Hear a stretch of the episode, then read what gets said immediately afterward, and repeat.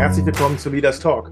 Unser heutiger Gast ist Florian Klages, ehemaliger Personalchef des Axel Springer Konzerns und Gründer heute von Talk Partners.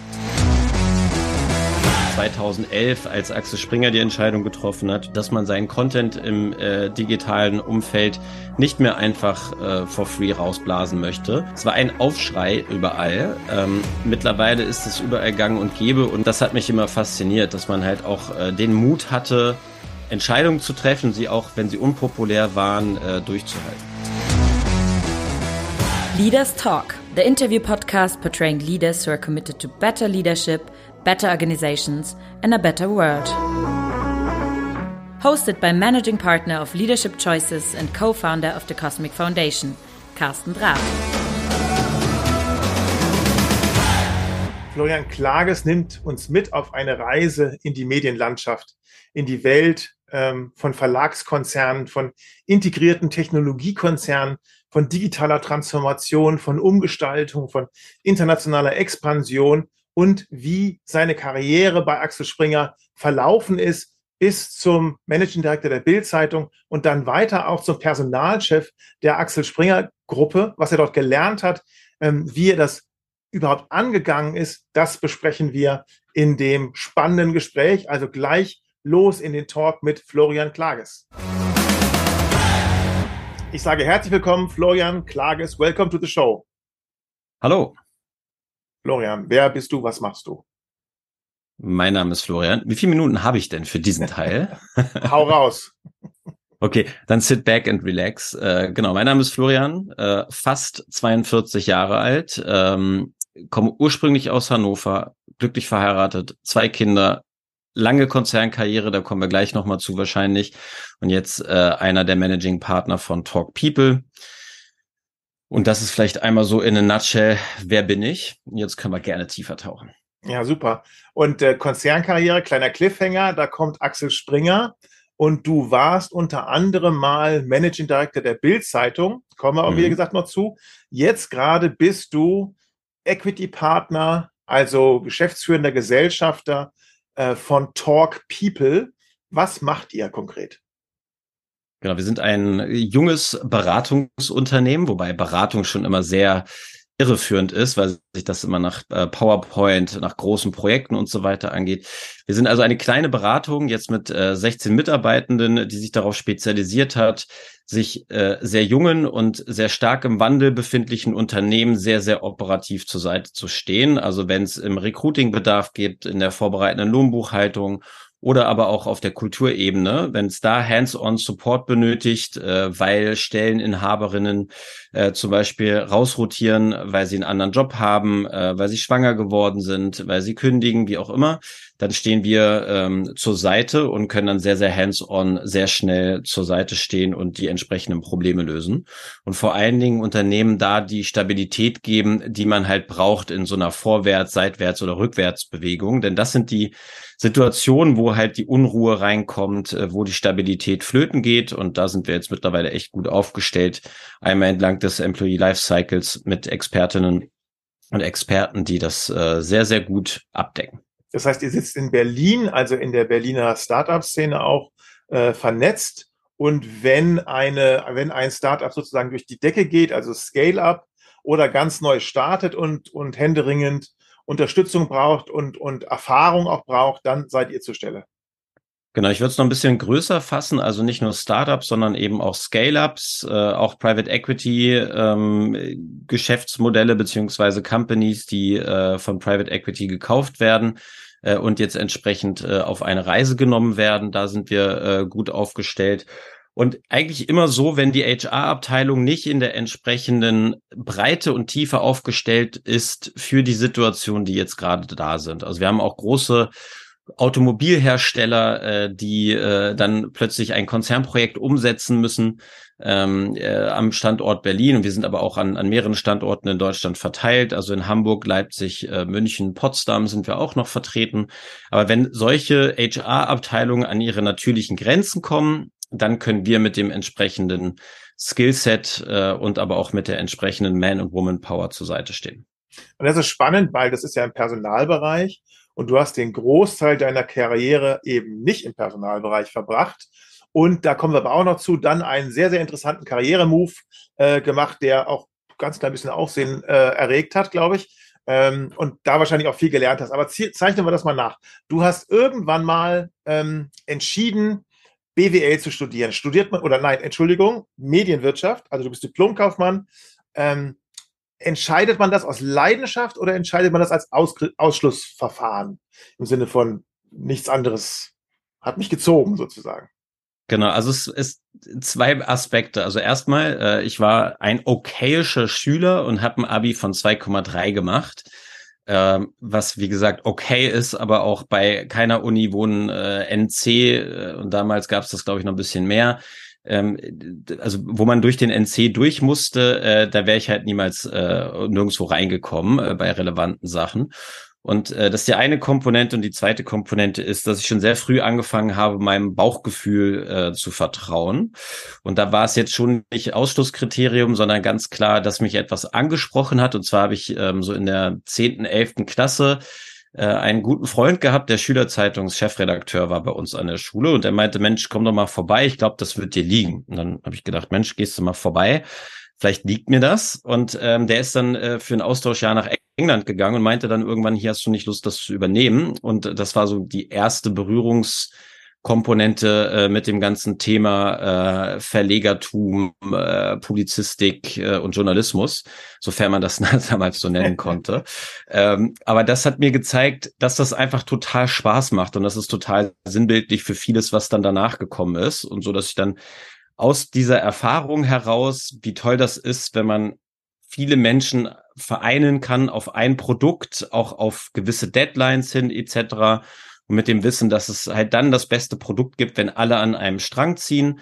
Da habe ich dann gemerkt, Mensch, Medien ist echt faszinierend und habe dann geguckt, was gibt es in Deutschland eigentlich für Studiengänge, wo man das Thema BWL, weil mir das immer ganz wichtig war, halt da eine gute, ein gutes Fundament zu legen, kaufmännischer Natur, aber eben auch mit diesem Medienfokus äh, darzustellen. Und da war es dann so, dass nur in Ilmenau ein Platz war in dem Studiengang äh, Medienwirtschaft.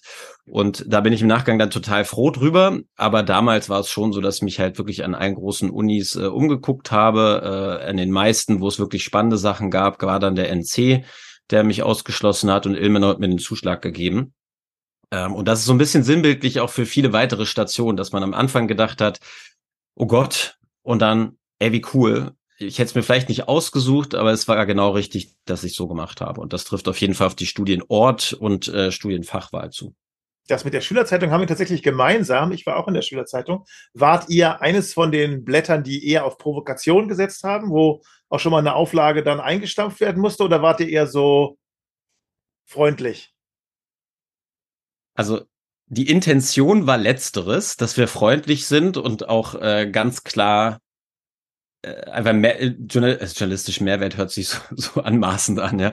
Also wir wollten ein gutes Produkt machen und hatten auch Bock, da was zu gestalten, aber es gab schon auch eine äh, Auflage, die vielleicht nicht eingestampft, aber wo wir sehr viel schwärzen mussten. Ähm, aber da habe ich auch gemerkt, dass es halt ähm, wenn man in eine Verantwortung geht, dann muss man sie auch vollumfänglich einnehmen. Und da ist es egal, ob man eine Intention hatte oder ob man ob man das so gewollt hat oder nicht. Ähm, es gibt dann am Ende eine Verantwortung, die man zu übernehmen hat. Und äh, wenn ich da kurz ausführen darf, das war zu einer Zeit, als man äh, nicht per äh, E-Mail Sachen verschickt hat äh, oder irgendwie auf, ähm, per, per Chatbots oder sonst irgendwas gemacht hat, sondern hat man Disketten in einen Briefkasten eingeworfen und so auf diesen Disketten waren dann Grüße und diese Grüße wollten wir halt nicht jedes Mal einzeln abtippen, sondern haben halt die Grüße genommen aus dem Word-Dokument, was da drauf war, und haben das halt direkt in das entsprechende Programm gekippt, um dann rauszufinden, dass halt einer der Grüßenden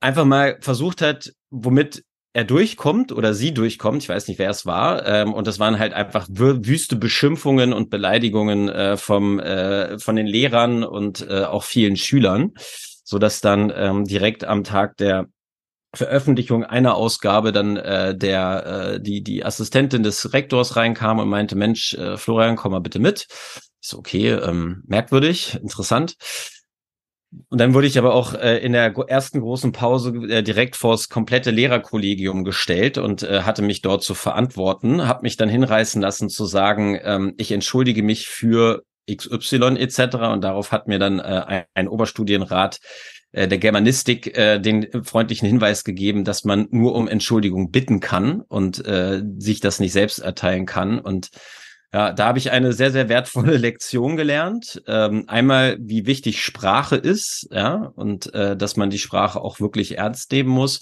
Und aber auch, dass ähm, gute Intentionen nicht ausreichen, sondern wenn man eine Verantwortung übernimmt, dass man sie ganzheitlich auch, äh, wie man so schön neudeutsch sagt, ownen muss. Aber also, dass man wirklich dann auch dafür gerade stehen muss und entsprechenden Maßnahmen und Prozesse etablieren muss, dass so etwas einfach nicht vorkommt. Ja? Und so haben wir dann per, Hand, per Hand sehr viele Exemplare geschwärzt. Ja.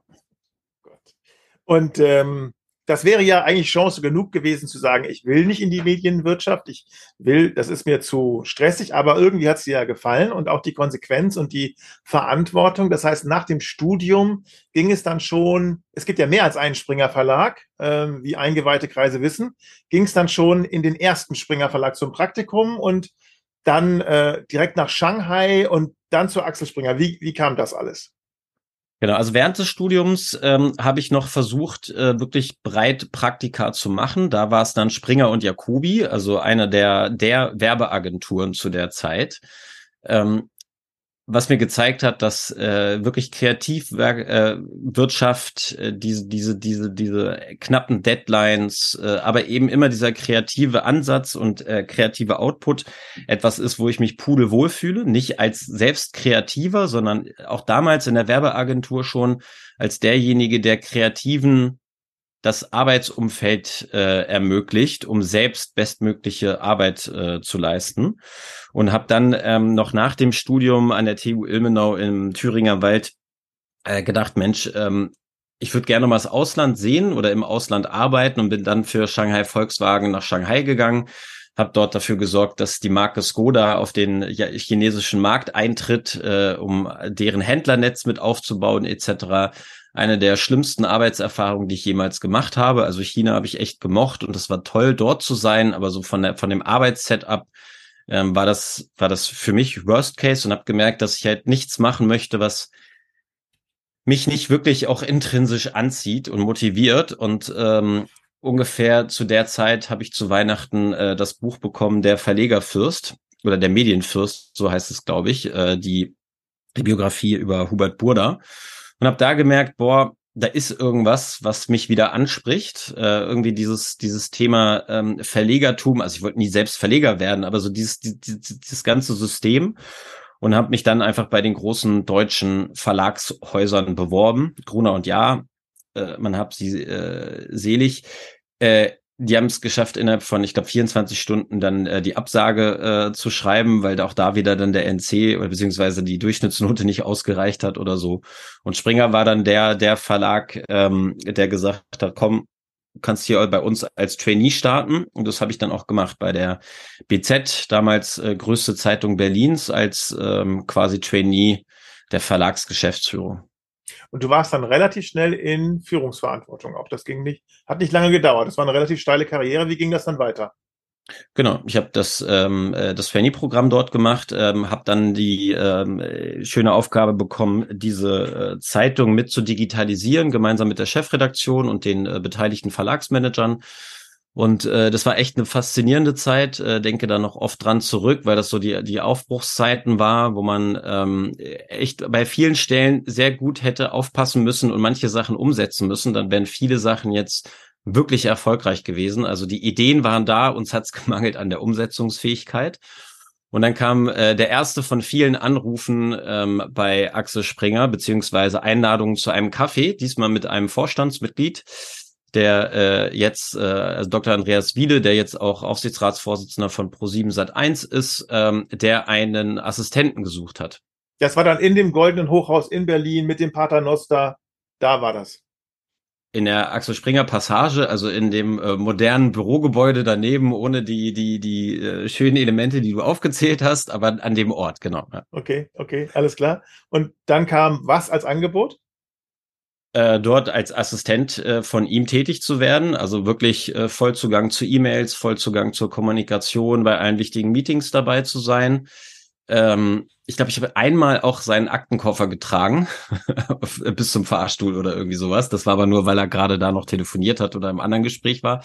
Ähm, aber das war halt echt super, weil ich halt wirklich aus einem operativen Marktbereich, aus dem aus dem äh, Maschinenraum heraus äh, dann einmal an die Unternehmensspitze, ohne dass ich selbst irgendwas zu sagen hatte, aber ich habe halt mitgekriegt, wie das alles dann plötzlich zusammenhing aus beiden Komponenten und das war super, weil ich daraus halt viel, viel lernen konnte, ähm, wie Entscheidungen getroffen werden, äh, wie auch äh, Entscheidungen herbeigeführt werden können und ähm, wie weit weg manche äh, Entscheidungsträger von manchen Entscheidungen wiederum sind, aber die trotzdem dann auf der strategischen Ebene wiederum Sinn machen.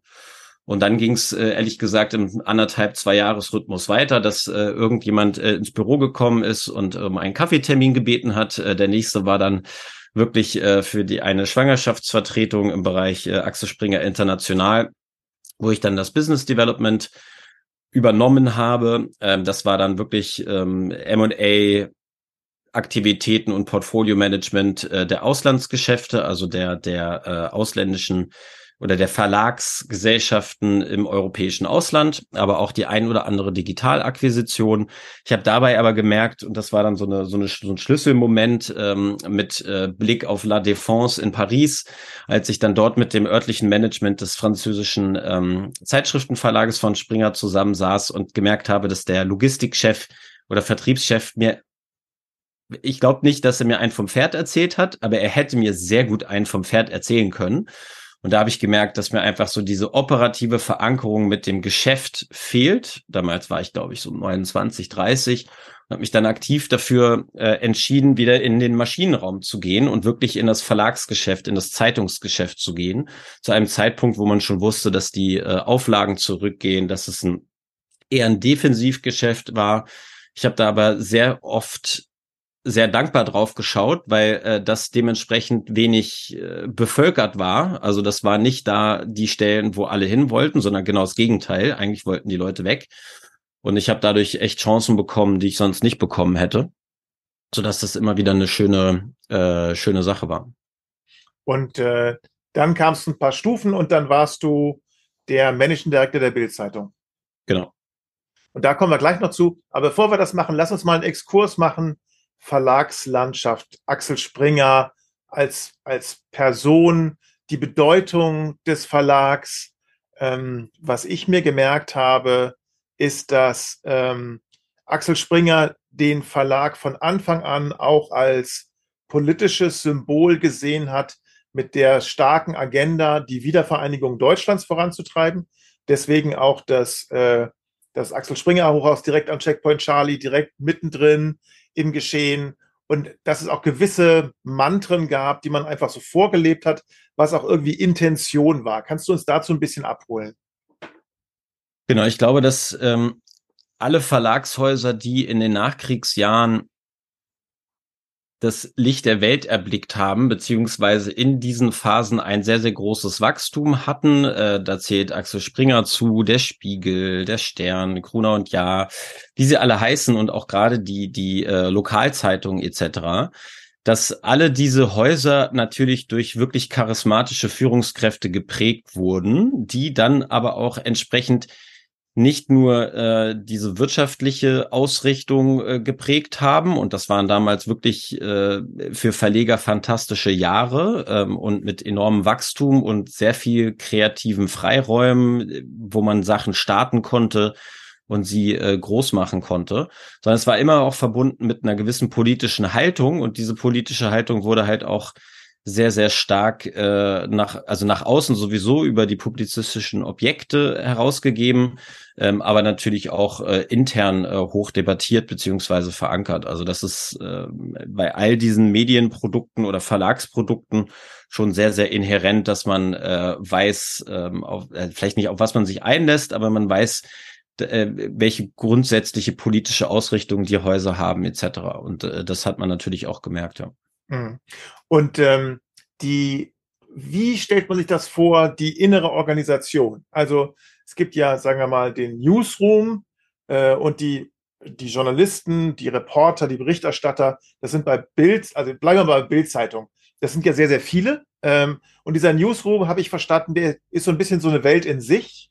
Ähm, und dann gibt es sozusagen die Organisation dahinter, äh, die Maschinerie, die Akquisition von Werbekunden, die überhaupt die Akquisition von anderen Firmen, äh, von, von anderen Zeitschriften vielleicht. Wie funktioniert dieses Zusammenspiel? Wie hat man sich das Räderwerk vorzustellen? Ja, ich würde es gerne am Beispiel der BZ ähm, äh, mal symbolisieren oder ähm, äh, erzählen. Ich glaube, das ist noch ein bisschen einfacher. Da wir können einfach mal den einen, einen normalen Arbeitsalltag äh, für mich als Trainee durchspielen. Ja, ich bin zur Arbeit gekommen, neuntes okay am äh, Berliner Kanzlereck am äh, Kurfürstendamm aus dem Fahrstuhl gestiegen äh, durch die Eingangstür und dann gab es äh, einen langen, langen Schlauch. Das war nämlich ein Stockwerk, was äh, einmal einen kompletten äh, Kreis äh, ausgemacht hat. Und entlang dieses äh, des langen Ganges, was dann am Ende sich ein, ein, ein, ein Kreis war, der sich geschlossen hat, ähm, und ent, entlang dessen haben sich alle Abteilungen wiedergefunden, die für so einen Verlag wichtig waren. Ja, rechts runter war der komplette Redaktionsbereich, links runter war der Verlagsbereich. So, welche, welche, welche Subfunktionen gab es da? Das war einmal der Vertrieb, das heißt, äh, die Abteilung, die sicherstellt, dass die äh, Erzeugnisse damals halt noch maßgeblich in Print und in, in, in, in physischer Form an maximaler Anzahl an Vertriebsstellen verfügbar sind, also Bahnhofsbuchhandlungen, Kioske, aber auch in der Direktzustellung über äh, entsprechende äh, über entsprechende Zusteller oder eine Zustellorganisation. Da angegliedert äh, war das ganze Thema Direktmarketing und Marketing, also dass die Marken auch wirklich aufgeladen wurden. Beim Beispiel BZ am ähm, Berliner Europacenter noch immer zu sehen, äh, wo äh, deutlich gemacht wird, dass die BZ äh, Berlins größte Zeitung ist. Äh, ich glaube, ist sie nicht mehr. Äh, hat auch mit mir zu tun, leider. Ähm, aber dann das waren so die die äh, Marktfunktionen. Äh, dann kam äh, das Controlling, das heißt wirklich äh, die kaufmännische Steuerung, die General Manager beziehungsweise die Verlagsgeschäftsführung. Und da ist dann das die komplette Seite der äh, sogenannten Flanellmännchen kumuliert, äh, kulminiert. Flanellmännchen hat Axel Cäsar Springer die Menschen genannt, die eben nicht die Kreativen sind, die Journalisten, sondern eher die Erbsenzähler, die in ihren Flanellanzügen äh, durch die Welt schreiten, äh, eher limitierende Faktoren waren in den Kreativprozessen und so weiter, die es natürlich aber auch brauchte, um am Ende eine wirtschaftlich erfolgreiche ähm, Organisation zu führen. Und die ganzen Bereiche, die ich eben aufgezählt habe, die waren ungefähr ein Drittel des Verlagsteils. Zwei Drittel des Verlagsteils waren dann wirklich der Anzeigenvertrieb. Das heißt, die Menschen, die dafür gesorgt haben, dass die Werbeflächen in dem Medium äh, gefüllt werden. Und äh, das ist dann vom örtlichen kleinen Händler bis zum äh, multinationalen äh, Automobilhersteller. Das waren so, äh, und dann insgesamt waren alle Verlagsabteilungen vielleicht ein Drittel dieses großen Rundgangs. Ja? Und auf der anderen, die anderen zwei Dritteln hatte man dann die Redaktion und die Redaktion ist klassischerweise aufgeteilt in Ressorts, das heißt Fachabteilungen, die dann zu einzelnen Themen äh, Expertise haben und aber auch jeden Tag, und das ist ja das Schöne an einem tagesaktuellen Produkt wie einer Zeitung, jeden Tag ein neues Gerüst, ein leeres Gerüst, was jeden Tag mit Content zu füllen ist. Fand ich immer eins der faszinierendsten Sachen, ehrlich gesagt, dass ich als Kaufmann habe ja nie einen leeren Schreibtisch, während ein Journalist oftmals im Idealfall abends abschließt, die Seiten im Druckhaus äh, belichtet werden, die Druckpresse anläuft und am nächsten Morgen ist wieder eine leere Seite und ich muss von neuem starten. Natürlich hat man Geschichten, die am Köcheln sind und Leads und so weiter. Genau, aber da können wir ja gerne später nochmal drauf eingehen. Und in den Redaktionen ist es so, dass am Ende alles äh, am sogenannten Balken kulminiert, also dort zusammenläuft, wo das Endprodukt abgemixt wird. Ja, das heißt äh, wirklich entschieden wird, was kommt auf die Eins, was kommt als Hauptaufmacher äh, auf die jeweiligen Ressortseiten etc. pp. Während die Redaktion halt immer diesen tagesaktuellen Puls hinterherläuft und alles darauf abrichtet und eine tagesgenaue Taktung und heutzutage ja noch innerhalb eines Tages sogar, ist es im Verlag eine ganz andere Taktung. Da ist eher eine Wochentaktung, ja. Und die Schnittstellen sind diesbezüglich schon mal relativ schwer, weil natürlich eine Newslage immer dominierend wird über eine normale geschäftliche Herausforderung, so dass das eine der der Kernherausforderungen damals war. Immer wieder auch so, wie kriegen wir es jetzt eigentlich hin, dass wir gemeinsam an dem Produkt arbeiten, äh, an welchen Themen arbeiten, wie sind die wichtig, weil natürlich die Interessen auch immer wieder konfligieren. Ne? Eine Redaktion möchte möglichst viele Seiten haben, sich möglichst breit machen. Viele Seiten sind viel Papier, viel Druckturm, viel Druckerschwärze äh, etc. Kostet dementsprechend mehr. Wenn wir die Anzeigenseiten nicht haben, macht man damit nicht ganz so viel Geld etc. pp. Ja. Und die, der Balken, du sagtest eben der Balken, was ist das genau? Also ist das ein Relikt aus einer alten Zeit? Das ist, ähm, ich glaube, heute weiß ich gar nicht, ob man noch Balken dazu sagt, dafür bin ich auch zu lange aus den Newsrooms raus. Ähm, aber das waren immer die, die Punkte, wo quasi dann der Blattmacher beziehungsweise der Chefredakteur, die Chefredakteurin saß und die Entscheidungen getroffen hat. Ja, also welche Newsstory soll wie groß mit welcher Headline, äh, mit welchem Text äh, etc. pp. Das heißt, aus allen Ressorts strömten dort die Personen hin, sowohl digital in den Workflows als aber auch physisch und deswegen habe ich auch das BZ-Beispiel genommen, weil man es da sich einfach so schön ähm, physisch vorstellen kann, wie dann alle in die eine äh, Gebäudespitze gegangen sind, um diese Sachen dann freizugeben. Verstehe. Und die Flanellmännchen, wie hießen dann die, die nicht Flanellmännchen waren? Hatten die auch einen Namen? Das waren die Redakteure. Ah, okay. Fertig. da ist eine ganz klare Wertschätzung äh, zu spüren. Ja, okay. Ähm, und wenn man, äh, wenn man über Bildzeitung redet, ist es ja schwer, keine Meinung zu haben. Mhm. Weil es heißt ja auch, Bild dir eine Meinung. Ne? Und äh, äh, ich muss gestehen, als wir zum ersten Mal auch mit Axel Springer gesprochen haben, da wusste ich gar nicht, ob ich für Axel Springer arbeiten will, weil mhm. Bildzeitung gehörte jetzt nicht zu meiner Tageslektüre und ja. äh, da hat man so ein bisschen vielleicht, keine Ahnung, als links eingestellter, äh, politisch interessierter Mensch ne, so eine Meinung und eine Vorurteile und auch jede Menge Beispiele. Ne? So, wie ist das dir gegangen? War das für dich komplett neutral? Hast du gesagt, nee, nee, das passt alles für mich? Warst du kritisch? Wie, wie kann man sich das vorstellen? Ich glaube, da muss man kritisch sein, aber nicht, weil es die Bild ist, sondern insgesamt bei äh, Medienpublikationen, äh, äh, dass man immer guckt, dass äh, das Handwerk äh, richtig ausgeführt war. Ähm, die, die, die wirklichen Details in den Newsroom, die habe ich ja gar nicht so mitgekriegt. Ähm, nichtsdestotrotz äh, muss man natürlich immer abgleichen, passt das für mich oder passt das nicht? Und da kenne ich auch viele, die irgendwann gesagt haben, es passt nicht mehr.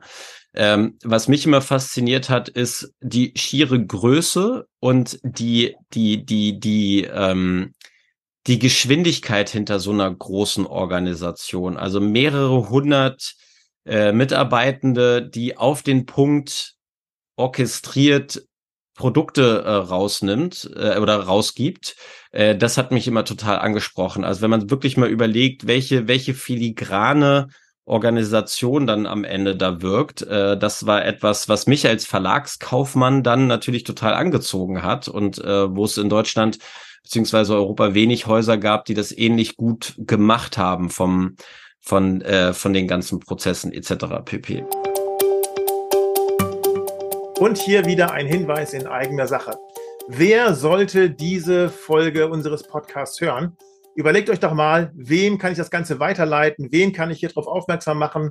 Ähm, vielleicht auch in Kombination mit der vorletzten Folge mit Christian Wulff.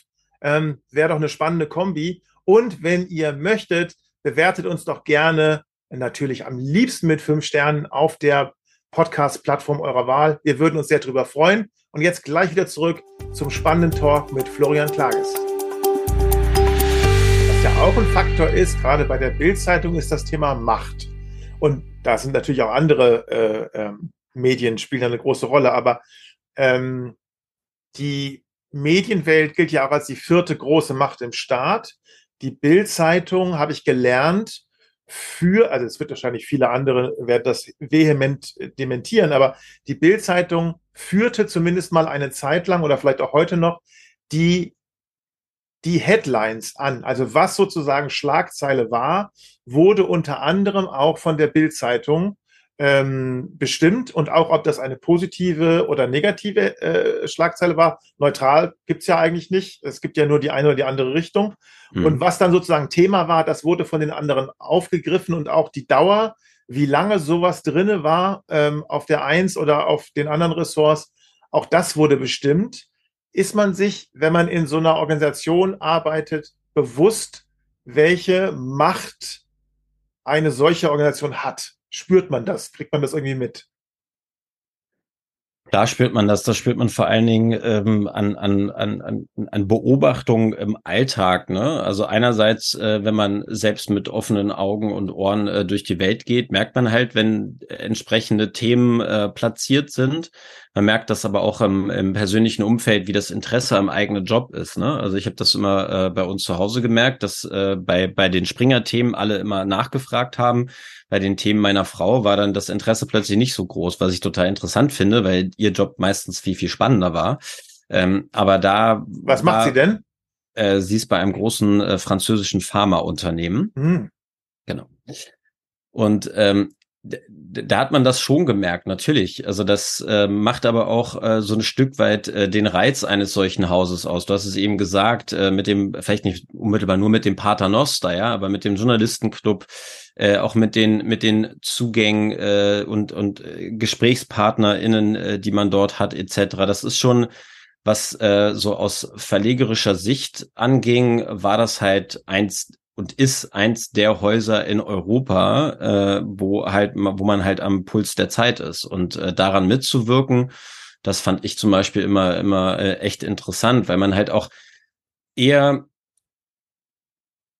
mit einer Haltung reingegangen ist, nicht wir wollen was Neues werden und machen und holen uns dafür externe Hilfe, sondern auch immer mit so diesem Impetus, Mensch, wir können das auch selbst schaffen und wir gehen das jetzt selbst an, ja. Also da auch den Mut zu haben, auch den unternehmerischen Mut zu haben, gewisse Themen auszuprobieren, gewisse Themen durchzustehen und so weiter. Ich weiß noch, 2011, äh, als Axel Springer die Entscheidung getroffen hat, äh, dass man seinen Content im äh, digitalen Umfeld nicht mehr einfach äh, for free rausblasen möchte.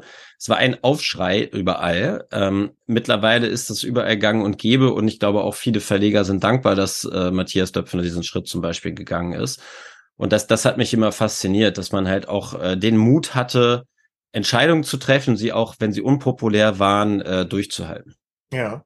Und ich stelle, ich, ich greife mal einen Fall stellvertretend für viele andere raus, die ähm, groß diskutiert wurden. Wir hatten vor zwei Episoden Christian Wulff hier, den ehemaligen Bundespräsidenten, ähm, der ja 2012 ähm, nach einer relativ kurzen Amtszeit gehen musste. Ähm, und dann und unter anderem auch aufgrund der Großwetterlage, in die er reinkam, aufgrund, sagen wir mal, gewisser Ungeschicktheiten, aber auch bis hin zu falschen Anschuldigungen und auch einer, sagen wir mal, konzertierten Meinung von vielen verschiedenen Seiten, wo sozusagen alles hinterfragt wurde.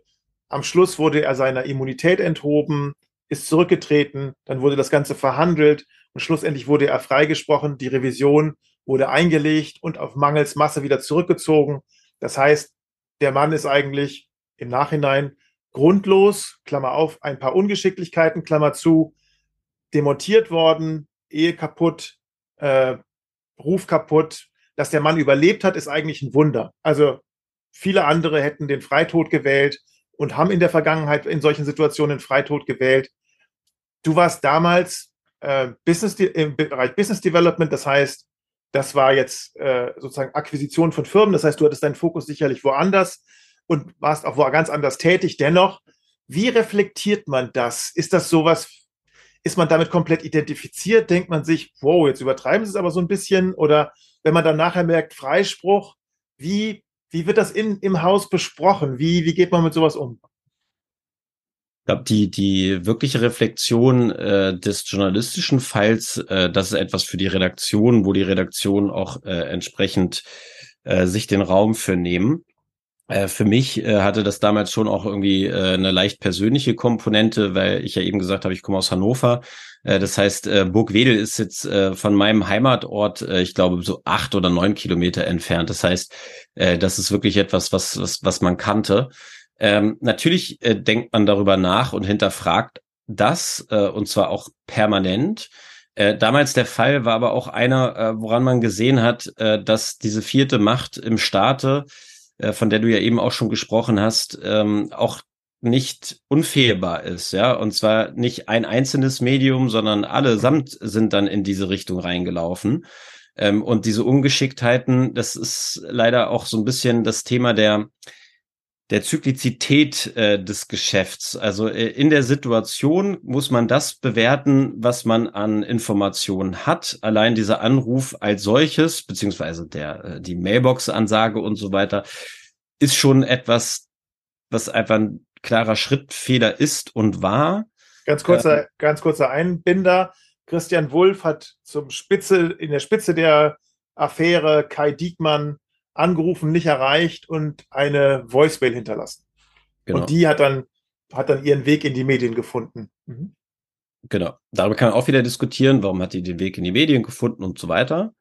Ähm, was ich nur sagen will, ist, dass ähm, die Auseinandersetzungen mit solchen Themen äh, schon etwas sind, äh, was viele der Mitarbeitenden, glaube ich, machen die, äh, die Klarheit, die man natürlich hinterher hat, ist oftmals nicht die, die man in der Eifer des Gefechts hat und erst recht nicht, wenn man dann noch mal nicht an dem Fall ist. Aber auch bei anderen Fällen, wo ich dann äh, deutlich äh, intensiver äh, beteiligt war, äh, guckt man halt auch schon auf die Sachen, was wissen wir, was wissen wir nicht und wie weit ist man bereit, äh, da jetzt zu publizieren. Und dass das immer an der Grenze ist, sieht man auch daran, äh, dass das äh, wirklich äh, eine, eine Vielzahl, mehrere Dutzend äh, Rechtsprechungen ähm, äh, auch auf, auf Bundesebene gab äh, in Bezug auf die Pressefreiheit, die halt die Bild durchgesetzt hat, indem sie halt genau diese Grenze halt versucht hat auszutesten. Das heißt nicht, dass es genau richtig so. Ich sage nur, dass das immer ein, ein Spiel auf Messers äh, Schneide ist, äh, auch wenn man sich zum Beispiel sowas anguckt wie von der Verlegerin der äh, Washington Post, Casey Graham, äh, wir drucken, ja. Also über die Pentagon Papers im Rahmen der äh, Watergate-Affäre und den ganzen Themen. ist Es immer dieses Thema, wie weit kann der Staat gehen? Was müssen Repräsentanten des Staates? Was dürfen sie? Was dürfen sie dann aber auch nicht? Und wie weit dürfen dann Medien gehen? Ähm, und ich glaube, das ist eine, eine Diskussion, da müssen wir nochmal so eine, so eine zwölfteilige Serie separat machen. Aber klar arbeitet das in einem und ähm, gewisse Themen äh, haben auch in mir Wirkung erzielt, klar. Hm. Wenn wir nochmal auf die ökonomische Seite gehen, ähm, die Verlagswelt, du hast es eben ganz kurz angerissen, ist ja in einem dramatischen Wandel begriffen. Und wenn man laienhaft draufschaut von außen, denkt man, Axel Springer ist ein Verlagshaus. Klingt, klingt irgendwie schlüssig, das kennt man so von früher. Und äh, was ich halt total erstaunlich fand, als ich Axel Springer ein bisschen besser kennengelernt habe, dass das ja ganz weit weg von der Realität ist. Und wenn man die Zahlen sich anschaut, dann ist das ein integrierter Technologiekonzern, ähm, eine, eine Holding ähm, von im Wesentlichen Digitaltöchtern, wo auch noch mal ein bisschen Verlag und Medien angegliedert ist. Und die Umsatzlandschaft und die Ertragslandschaft, also womit wird Gewinn und womit wird Umsatz realisiert, ist quasi im Laufe der Jahre von, sagen wir mal, 80, 20 Verlag, nicht Verlag zu 2080 quasi gewechselt. Ähm, ich habe das mal als Case in einem meiner Bücher beschrieben. Das ist fast wie ein Musterbeispiel für digitale Transformation. Also sehr früh antizipiert, was, was passieren wird mhm. und äh, anstelle dagegen, also angekämpft auf der einen Seite, aber auch proaktiv gemanagt, Portfolio aufgekauft. Ähm, meine Frage ist, wie hat man das, war das Strategie, war das von Anfang an klar?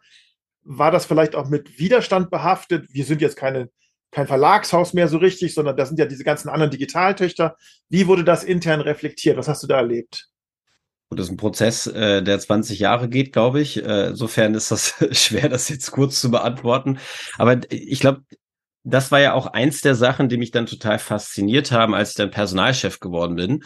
Äh, genau für dieses Konglomerat an vielen Töchtern, an vielen Gesellschaften, von vielen Strömungen und so weiter, daraus dann äh, wirklich auch eine übergeordnete Positionierung zu arbeiten, eine Axel Springer Gruppenverortung äh, ähm, äh, vorzunehmen und so weiter, die halt nicht mehr fokussiert auf die Bild ist, denn wenn man äh, wirtschaftliche Anzahl Mitarbeitende und so weiter KPIs ranzieht, ist halt die Bild bei weitem nicht mehr dominierend bei Axel Springer, sondern eher ähm, am, am Rande werden die Kolleginnen und Kollegen jetzt anders sehen, weil es natürlich in Deutschland eine übergeordnete ähm, äh, Bedeutung hat. Wenn man sich alleine anguckt, welche Marken jetzt auf dem amerikanischen Kontinent zu Axel Springer gehören, ja, mit äh, Politico, mit Insider Inc., das sind halt echt journalistische äh, Triebskräfte in oder Triebkräfte am, im amerikanischen Markt, äh, die die äh, wirklich ultra bedeutend sind. Ähm, und ich glaube, dass, dass äh, diese Lektion, die man daraus ziehen kann aus dieser ganzen Transformation, die ist, dass man sich halt nicht vor den zugrunde liegenden Trends verstecken darf. Ja, also dass die Auflagen zurückgehen, das ist äh, den den einschlägigen Managern seit 20 Jahren bewusst und das das sieht man einfach in den Auflagen. Und ich glaube, es gibt äh, wenige Menschen, äh, die das so konsequent erkannt und dann vor allen Dingen in, in Taten und in risikobehaftete Taten umgesetzt haben, wie Matthias Döpfner. Ja? Also das war schon ein ganz klarer ähm, bewusster Vorgang, äh, den man dann auch so eingegangen hat. Äh, da, da gehört immer auch Glück dazu, ähm, dass dann gewisse äh, Investitionen sich auch auszahlen und äh, entsprechend rendi rentieren. Aber die, äh, die Klarheit hat, hatte äh, er, glaube ich, schon sehr, sehr früh und dann aber natürlich auch den Mut, um signifikant Mittel darauf zu setzen und eben nicht halt permanent am Bestandsportfolio zu arbeiten. Das auch, zweifelsohne, aber eben auch äh, wirklich extern zu, äh, zu investieren und damit voranzugehen. Und eine der größten Marken des Springer-Konzerns außerhalb der Verlagslandschaft ist Stepstone. Ist das richtig? Also ja. im Sinne von Umsatz, im Sinne von Gewinnbeitrag, also Personalvermittlungsplattform digital, auch wieder international mit vielen Submarken. Was ja. sind noch große Marken, die man kennt, die eigentlich zu Axel Springer gehören? Genau, eben die genannten äh, Politico und Insider Inc., das sind äh, wirklich Powerhouses des US-amerikanischen äh, Marktes, aber jetzt auch mittlerweile in Europa. Dann so Sachen wie äh, Immowelt äh, und Immonet ist eine Tochtergesellschaft, die jetzt im Rahmen der Aviv-Gruppe äh, zusammengeführt werden mit dem größten Immobilienportal in Frankreich. Also wirklich sehr große Standpunkte in den Rubrikenmärkten, sowohl bei Jobs als auch Immobilien etc. Ähm, und sonst äh, wirklich äh, die Stepstone-Gruppe äh, mit, äh, ich glaube jetzt mittlerweile 4000 Mitarbeitenden, äh, einmal über den kompletten Erdball verteilt, etc. pp. So Marken wie Idealo, diese Preisvergleichssuchmaschine äh, mit äh, zeitweise über 1100 Mitarbeitenden. Also da merkt man schon mal, dass auch die Relation der Belegschaft sich wirklich grundlegend verschoben haben. Und das war auch was, was, was dann wirklich für uns die größte Herausforderung war, äh, darüber dann so ein, so ein, so ein Schirm zu spannen und zu sagen, wofür steht das denn und wofür steht es eben auch nicht. Genau. Und jetzt kommen wir, danke für den Exkurs, dass du das alles mal erklärt hast. Jetzt kommen wir, jetzt gab es wahrscheinlich wieder so ein Kaffee-Trinkgespräch. Ähm, in diesmal war es ein Mittagessen, ja. Diesmal war es, okay, da hat man richtig rausgehauen weil es aber auch um einen richtig radikalen Wandel ging, Florian, und äh, die mussten gar nicht lange pitchen. Was hat man dir angeboten? Genau, also ich wusste vorher, äh, das Mittagessen äh, mit meinem dann zukünftigen Chef äh, steht an. Ich wusste, äh, da wird jetzt irgendein Job mir angeboten, bin das Organigramm einmal durchgegangen von äh, äh, Legal Counsel, M&A, Rechnungswesen, Controlling war dann eben auch ähm, Geschäftsführungsbereich Personal eine der Optionen. Und da, davon hat mich wirklich nichts angesprochen, weil ich einfach keine der Funktionen konnte. Und da in irgendeiner Form ein äh, Fachmann äh, oder eine Fachkraft für bin. Jetzt gibt es bestimmt Stimmen, die sagen, ja, bist du immer noch nicht. Ähm, aber ich habe halt innerhalb von kurzer Zeit dann in dem Gespräch gemerkt, äh, was eben mit der Personalfunktion passieren sollte. Und das war nämlich dieses Thema der äh, Transformation äh, der Unternehmenskultur, äh, wirklich hin zu einer, einer Gruppengestalt und eben weg von einzelnen Marken und so weiter. Und das hat mich total angesprochen, wirklich dieses diese Ebene der Gesamtunternehmung gemeinsam zu verbinden mit die des äh, Individuums. Und das war etwas, äh, was eins der größten Geschenke war, die ich äh, in meiner Axel Springer Zeit erleben durfte, nämlich diesen Job machen zu dürfen, ja, und auch mit äh, ganz viel Energie, einem tollen Team an den Start zu gehen und da die Personalfunktion vom Geschäftsführungsbereich Personal hin zu äh, People and Culture zu transformieren und äh, dabei jede Menge zu lernen und am Ende sogar selbst äh, als äh, HRler bezeichnet zu werden, was dann für mich etwas war, was worüber ich mich dann sehr gefreut habe, weil am Anfang war natürlich die Verwunderung sehr groß. So, jetzt glauben sie, dass jeder HR machen kann. Ist ja interessant. Äh, gar keine Wertschätzung für die Funktion. Ich habe es genau äh, gegenteilig empfunden, dass man uns eine Chance gegeben hat und wir gemeinsam da wirklich was auf die Straße stellen konnten. Aber ähm, das war schon, war, gab schon interessante Reaktionen. Ja, und äh, Jetzt ist ja, ist immer wichtig zu erwähnen, Axel Springer ist ja kein monolithisches Unternehmen. Wir haben das ja eben rausgearbeitet, ist eigentlich eine Holding, sehr dezentral. Es gibt sozusagen das Mutterschiff und dann gibt es aber sehr viele Töchter mit sehr, sehr individuellen Unternehmenskulturen, die man überhaupt nicht über einen Kamm scheren kann. Ja. Das heißt, das muss man ja auch noch mitdenken in dem ganzen Transformationsgeschehen. Aber erzähl uns doch mal so ein, zwei Anekdoten, die so diese Transformation, wie war es am Anfang und wie war es, als du dann gegangen bist? Was was sind so Artefakte, äh, Zöpfe, die ihr abgeschnitten habt, neue Sachen, die möglich wurden dadurch? Ja, ich glaube, ein, ein schönes Beispiel dafür ist, dass am Anfang die Personalabteilung maximal die Vornamen von anderen äh, Teammitgliedern kannte. Das heißt, äh, der Compensation and Benefits Spezialist konnte vielleicht äh, den Vornamen äh, von, ähm, von Clara in der PE, aber er wusste nicht, was macht ihr eigentlich einen lieben langen Tag? Und er hat auch auf keiner Ebene ähm, wahrgenommen, dass entsprechend die, äh, die Zugehörigkeit zu einem Bereich oder zu einem Team gegeben ist. Und daraus haben wir es geschafft. Das war der Ausgangszustand. Und am Ende hatten wir einen Zustand, wo wir wirklich ein eingeschworenes Team waren von äh, 50 Mitarbeitenden, die äh, gemeinsame geteilte Werte gelebt hat, äh, die gemeinsam in eine Richtung gelaufen ist und da wirklich aligned war hin auf eine äh, Zielvorstellung, äh, die auch verstanden hat, was andere Mitarbeitende in diesem Bereich für einen Wertbeitrag leisten und wussten, wie sie sie ergänzen können, beziehungsweise wo man sie ins Boot holt und wo aber auch nicht. Und das hat dann darin gemündet, ähm, dass zum Beispiel in einer Situation ein Kollege dann äh, bei einem Kaffee meinte, sag mal, sehr fantastisch, was ihr jetzt alles geleistet habt. Äh, jetzt habt ihr ja erstmal euer Feuerwerk verschossen wahrscheinlich. Und ich dachte nur so, so innerlich durchgehend, Mensch, was kommt denn da noch in der Pipeline? Und äh, habe so gedacht, nee, das ist jetzt der Modus operandi, den wir haben, weil wir einfach überall äh, unserem wunderbaren äh, Purpose gerecht werden wollen äh, und das auch machen werden. Ja. Und der Purpose war damals, den wir auch erarbeitet haben für uns, dass wir Axel Springer als Ganzes transformieren wollten, also in Bezug auf Leadership-Kultur, in Bezug auf, äh, aber auch insgesamt das Unternehmen auf der einen Seite und gleichzeitig wollen wir aber auch jedes Individuum, was bei Axel Springer gearbeitet hat, äh, zur vollen Potenzialentfaltung äh, verschaffen. Und das fand ich immer total interessant, dass man einerseits so diese diesen Impetus hat, Mensch, wir können das ganze Unternehmen transformieren. Natürlich ist es ein bisschen äh, übergriffig und wahrscheinlich auch gar nicht der Fall. Aber so dieses, den Anspruch zu haben, die gesamte Transformation mitzugestalten und gleichzeitig aber auch am Individuum aufzusetzen oder anzusetzen und äh, das in den Fokus zu setzen. Das hat echt äh, enorme Energien bei uns freigesetzt. Also die Transformation nicht nur für den Personalbereich selbst, ja. sondern zuerst für den Personalbereich, aber von dann quasi ausgehend auf, sagen wir mal, Axel Springer, die, das, die Verlagsgesellschaft ja. und dann auch teilweise zumindest mal in den Töchtergesellschaften. Ja. Okay. Und äh, wenn ich jetzt im im Newsroom bin ähm, und wie hätte ich das erlebt? Also was wäre, was ist anders geworden für den, der jetzt journalistisch beispielsweise tätig ist?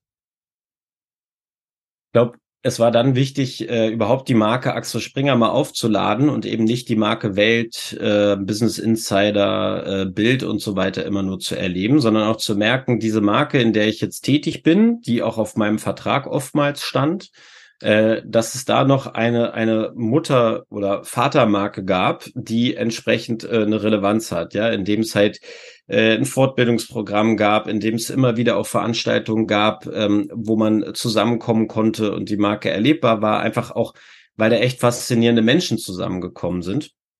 Und ich glaube, das war etwas, was man dann auch schnell gemerkt hat wo man natürlich auch sagen muss, so etwas ähm, mit, mit äh, mehreren äh, Dutzend Marken beziehungsweise Companies, die alle für sich eine eigene Geschichte, eine eigene Markenpositionierung, ein eigenes Marken- und Kulturerleben haben, ist natürlich auch schwierig, dort dann in die Wirkung zu kommen und äh, das klar zu machen. Erst recht, weil es dann natürlich auch konfligierende Interessen gibt. Also viele Geschäftsführer haben sich gesagt, Mensch, ich bin jetzt Geschäftsführer der Company XY. Ich nehme mir gerne das, wo ich einen Vorteil draus habe, aber ansonsten finde ich es möglichst toll, wenn der Konzern gar nicht auftritt. Also es gab eine Tochterfirma, äh, wo äh, ne, genau ein oder zwei Personen auf dem Konzernverteiler standen. Das waren nämlich die, äh, die Geschäftsführer und die haben dann halt geguckt, was ist relevant, was kann meine Belegschaft verdauen und welche auch nicht. Und äh, ja, da haben wir versucht, auf allen Ebenen Wirkung zu entfalten.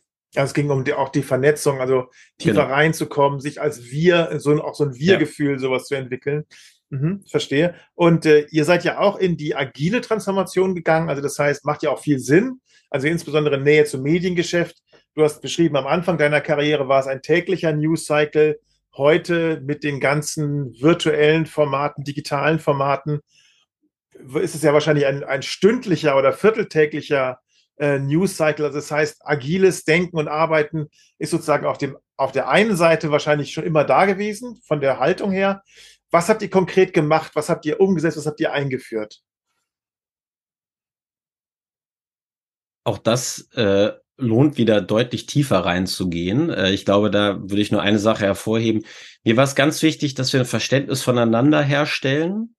Ja, äh, und ein maximales Alignment auf ein gemeinsames Ziel hin erschaffen, so dass dann halt jedes Individuum auch ein Maximum an Freiheitsgraden mitgekriegt hat, um einfach vorwärts zu gehen bei uns im Personalbereich. Also was meine ich damit? Es war halt ganz wichtig, dass wir halt wirklich einen gemeinsamen Purpose haben, gemeinsames Wertekonstrukt, gemeinsame strategische Roadmap erarbeitet haben, um dann aber auch die einzelnen Individuen und Subteams auch so in die Lage zu versetzen, dann einfach selbst zu marschieren und selbst äh, Fortschritte zu generieren und dabei halt äh, wirklich zu gucken, dass man die anderen jeweils besser macht und eben nicht hindert. Aber halt auch immer mit einer der, der Werte, die wir damals hatten, war äh, Brave Decisions, äh, Hungry Minds und United Strengths. Das waren so die drei äh, Wertepaare. Äh, und das war halt immer wieder ein schöner, schöner Reflexionsmaßstab. Ja, unser Produkt, unsere Initiative, ist die eigentlich mutig? Ist das wirklich durchdacht? Ist das kreativ? Ist das, wo wir gemeinsam dran arbeiten? Oder ist das jetzt ein Thema, was so mäh ist? So. Und das war wirklich schön zu sehen, welche, ähm, welche äh, Wirkung sowas dann entfalten kann und dass halt auch dieser, dieser äh, Maßstab immer wieder nach oben äh, äh verschoben wurde. Dann kam aber, also dann, Zwischenschritt war dann noch, ihr habt doch den Personalbereich selbst umgenannt. Irgendwann war eine, ein Announcement, wir sind jetzt People and Culture und das war nicht nur semantisch gemeint, sondern das war eben auch diese Transformation letztlich ausrufend im Sinne von, wir sind jetzt auch wirklich was anderes, wir sind keine Verwaltungseinheit mehr, ja. sondern ähm, wir sitzen auch am Tisch und dadurch, dass wir jemanden aus dem Business, der eben das Business kennt, äh, tief kennt, und auch da angesehen ist, da jetzt oben drauf setzen, sorgen wir auch dafür, dass sozusagen diese, diese Praxisrelevanz, diese Augenhöhe auch gegeben ist. Also wie hat sich die Rolle von People and Culture in Bezug auf Trusted Advisor, wirklich jemand ist, der am Tisch sitzt, ähm, verändert? Ja, wir hatten die klare Haltung, dass wir äh, einen Platz am Tisch, also am Entscheidungstisch, dieser äh, ominöse äh, Seat at the Table, äh, dass wir den haben wollen. Aber wir mussten gleichzeitig halt auch sicherstellen, dass wir ihn füllen können. Ja, es bringt nichts am Tisch zu sitzen und dann den Mund nicht aufzumachen. Ähm, und äh, da war es uns wichtig, genau dahin zu kommen und das aber auch immer wieder bei uns ähm, reinzubekommen. Für mich war das ja genau das, wo ich herkam. Also ich saß oftmals an dem Tisch und hatte auch den Anspruch und die Haltung, äh, dann dort mit reinzukommen.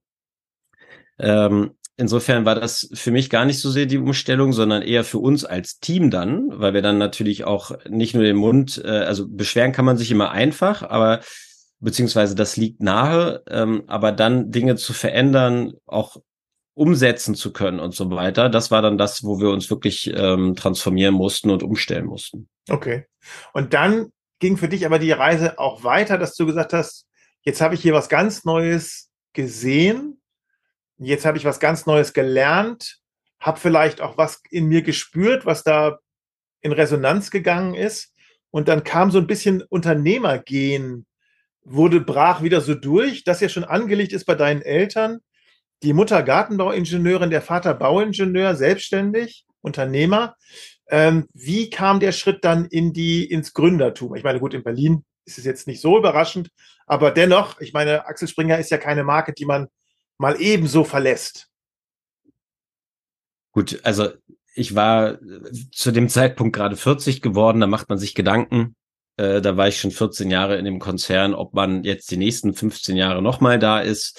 Äh, ich hatte die ähm, äh, Personalchefrolle äh, jetzt dann auch fast vier Jahre und auch wirklich mit Ups und Downs und mit viel äh, Umbauarbeiten und so weiter, so dass ich mir schon die Frage gestellt habe, ist das hier noch das Richtige? Und ich bin zu dem Entschluss gekommen, dass ich da meine Zeit hatte, die war super äh, in der ich wirklich unglaublich viel lernen durfte. Aber ich habe halt auch gemerkt, dass da draußen Sachen sind, die, die, äh, die auf mich warten, um es mal so zu sagen. Äh, die Unternehmerrolle hat ehrlich gesagt gar nicht auf mich gewartet, weil meine Kindheitserinnerungen an die Unternehmertage meiner Eltern waren schwierig und äh, eher eher negativ beladen. Also Kunden, die nicht gezahlt haben, äh, Wochenendarbeit, äh, permanenter Stress, äh, zu wenig Belohnung, harte Arbeit, sage ich mal. Insofern nah, lag das nicht nah, aber die Frage war ja, wie ich dazu gekommen bin.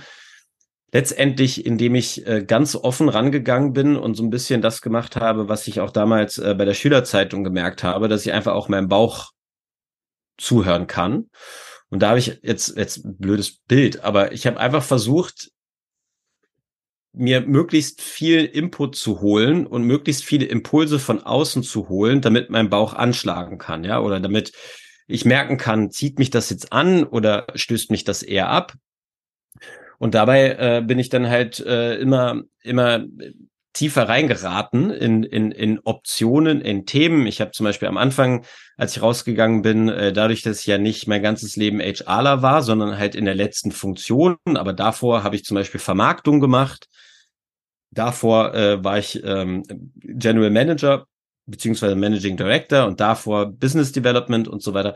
Das heißt, so eine klare Funktionszuordnung hatte ich nicht. Aber das erste, was ich gemerkt habe, so Mensch, People in Culture, das zieht mich an. Da habe ich, da habe ich einfach echt Lust drauf, weil ich da glaube, dass wir wirklich, also das resoniert mit mir als Person einfach. Dann ging es darum, äh, in was für einem Setup kann man das eigentlich machen? In einer Festanstellung bei einem Unternehmen hätte ich schwierig gefunden, weil ich da gerade rauskam.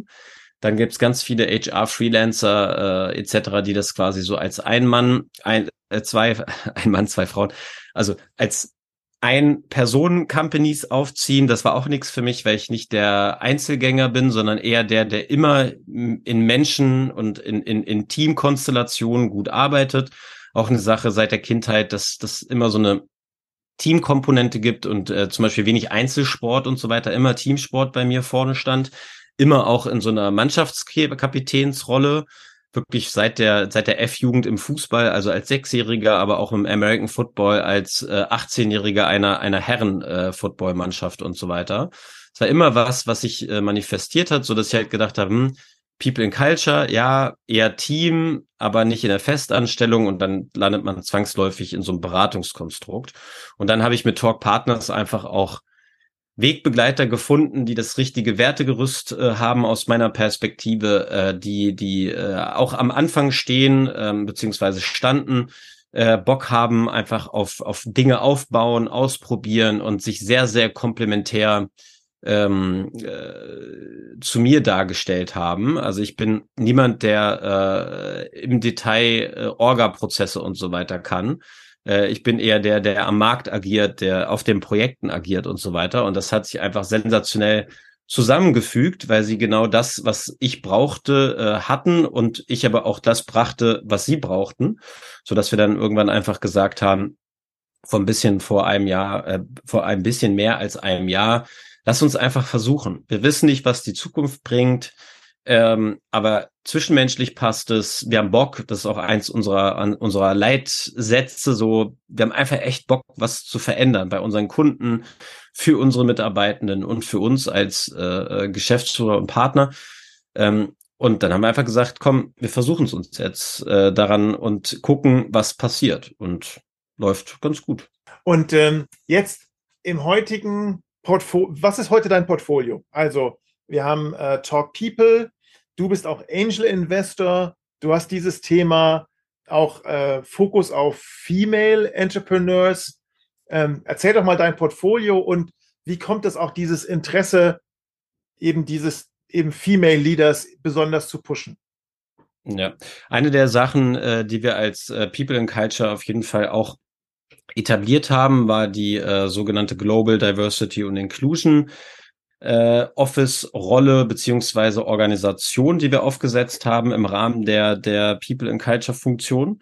Und dabei habe ich mich sehr, sehr intensiv auch mit der Stelleninhaberin äh, Sandra auseinandergesetzt, äh, zusammengearbeitet, äh, also diese Stelle äh, kreiert, aber halt auch aufgebaut und dementsprechend sehr, sehr viel damit gearbeitet. Und das war dann einfach ein, ein Thema, was, was ich für mich entdeckt habe, dass, dass mir das wichtig ist, dass ich auch einfach bei gewissen Themen auch selbst handeln möchte. Und gerade beim Thema der Investments ähm, in, in äh, junge Unternehmen und so weiter sieht man ja immer wieder, dass äh, es Gründerinnen deutlich schwer ha schwerer haben als Gründer, so dass ich dann äh, aber auch eher zufällig und jetzt nicht systematisch am Reißbrett, sondern wir haben ja gelernt, äh, eher der Bauchmensch, ähm, über, über ein, zwei, drei äh, Investments gestolpert bin, wo ich an das Produkt glaube, wo ich an die Gründerin glaube und dann entsprechend auch reingegangen bin. Äh, das ist äh, einerseits Minky, das ist äh, eine Mental Health Applikation, die so ein bisschen im Sinne von mentales Yoga während der Arbeitszeit ansetzt und wirklich cool ist, um einfach immer wieder auch kleine Pausen zu machen, damit der ähm, äh, der Geist zur Ruhe kommt und dann wieder mit voller Kraft angreifen kann. Ähm, und das andere ist 50 in Tech aus Frankreich, die sich zum Ziel gesetzt haben, dass äh, Frauen äh, einen 50-prozentigen Anteil an Tech-Positionen in äh, Tech-Unternehmen äh, übernehmen können. Ähm, und da glaube ich halt wirklich an den, an den Markt. Ich glaube an die Gründerin und ich glaube daran, dass äh, man halt auch entsprechend Zeichen setzen sollte, äh, um halt solchen äh, Gründerinnen entsprechende Umfelder zu geben und sind jetzt auch nicht die die Rieseninvestments aufgrund derer äh, die äh, die die Gründerinnen jetzt zwei Jahre lang äh, eine Runrate haben, ähm, aber da macht es halt auch total Spaß äh, einfach operativ äh, im Sparring zur Seite zu stehen, auf Produktentwicklungen zu gucken, zu gucken, wie kann man das im Markt positionieren und so weiter. Und da sind wir dann auch wieder bei meinem aktuellen Job äh, der wirklich einfach jeden Tag äh, jede Menge Spaß macht. Und das ist auch so ein bisschen so ein roter Faden durch diese Arbeit, etwas Positives, etwas Menschliches, etwas ja, Menschen zugewandtes sozusagen in die Welt zu bringen, Menschen zu fördern, äh, Frauen zu fördern, dass sie irgendwie ihren, ihren Platz mehr, mehr einnehmen. Also das scheint so jetzt mehr die neue Version zu sein von dir ich weiß nicht, ob es die neue Version ist. Ich glaube, das war früher auch schon genauso äh, und zieht sich schon sehr lange durch mein Leben.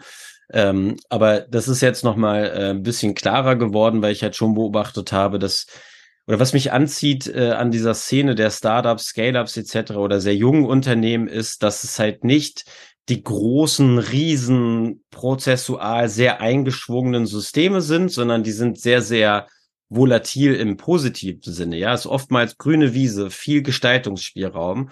Und gerade da ist es viel, viel einfacher dafür zu sorgen, dass keine toxischen Kulturen auftauchen, dass, dass äh, Systeme entstehen, beziehungsweise Kulturen, wo sich die Individuen schnell und positiv entfalten können.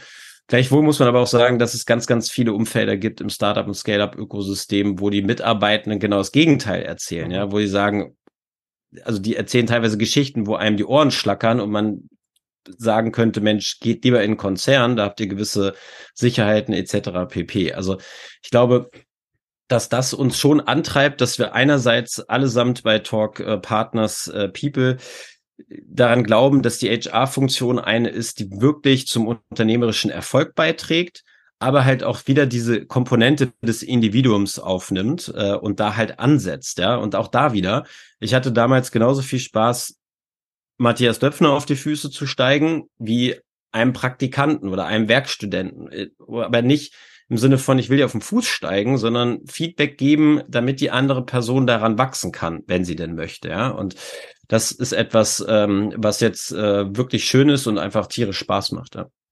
Danke, dass du uns mit auf den Weg sozusagen genommen hast. Jetzt bist du 42 Jahre verheiratet.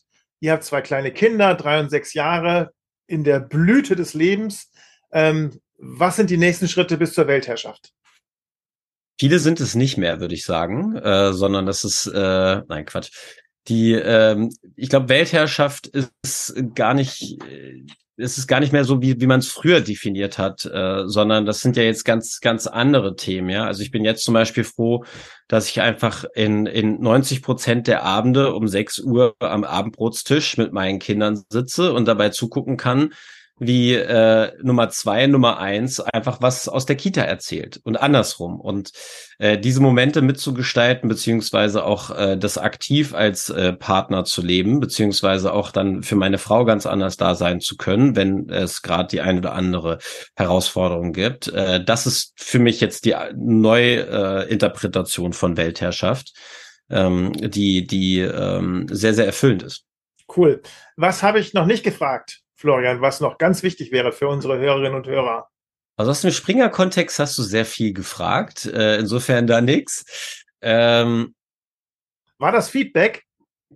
Feedback äh, so leicht äh, durch die. Nein, ist ja klar, ist ja auch wirklich ein Klumpenrisiko bei mir. Insofern äh, ist das, ist das. Es äh, braucht noch ein paar Jahre Neues mit Talk, dass man darüber mehr reden will ja, oder mehr kann. Ja, so. Genau. Nee, ich glaube, ich glaube, äh, wir haben echt äh, viel, äh, viel gehandelt. Äh, wir können noch äh, über so viel sprechen, aber ich glaube, das machen wir dann wirklich beim, beim nächsten Mal. Und äh, freue mich darüber, wenn es ein nächstes Mal gibt und äh, über dein Feedback dann quasi im Nachgang. Alles klar. Florian, vielen Dank für das Gespräch. Ich fand es extrem lehrreich ähm, und auch diese, diese Industrie mal kennenzulernen. Das ist ja nichts, selbst wenn man in der Privatwirtschaft arbeitet, ist ja die Medienwirtschaft nochmal was ganz eigenes. Also deswegen vielen, vielen Dank dafür und auch sehr spannend dieser, dieser Weg, den du gegangen bist und sehr, sehr spannend, wie es jetzt weitergeht. Und das werden wir natürlich verfolgen und gerne bis zum nächsten Mal, Florian. Alles Gute. Sehr gerne. Vielen Dank. Das war spannend. Ähm, jemanden zu sprechen, der so nah an Weltgeschichte dran ist, ähm, in so einer Machtzentrale. Ähm, ja, also fand ich spannend, auch äh, wie er das Ganze reflektiert hat. Natürlich kann er nicht alles ansprechen, ist vollkommen klar. Aber ähm, auch die, die Offenheit, wie er damit umgeht, ähm, ja, fand ich äh, bemerkenswert. Auch das scheint wirklich ihm ein Anliegen zu sein, dieses Thema ähm, People and Culture weiter nach vorne zu bringen, weiter umzusetzen, dass das sich sozusagen jetzt auch seine ja, in seiner Selbstständigkeit weiter fortsetzt, in seiner Tätigkeit als Angel Investor. Sehr spannend. Was sind eure Gedanken? Äh, schreibt doch mal, lasst von euch hören. Ähm, schreibt uns einfach eine Mail an leaderstalk at leadership-choices.com. Eure Gedanken, euer Feedback. Äh, wir freuen uns drauf. Alles Gute, bleibt gesund und bis zum nächsten Mal.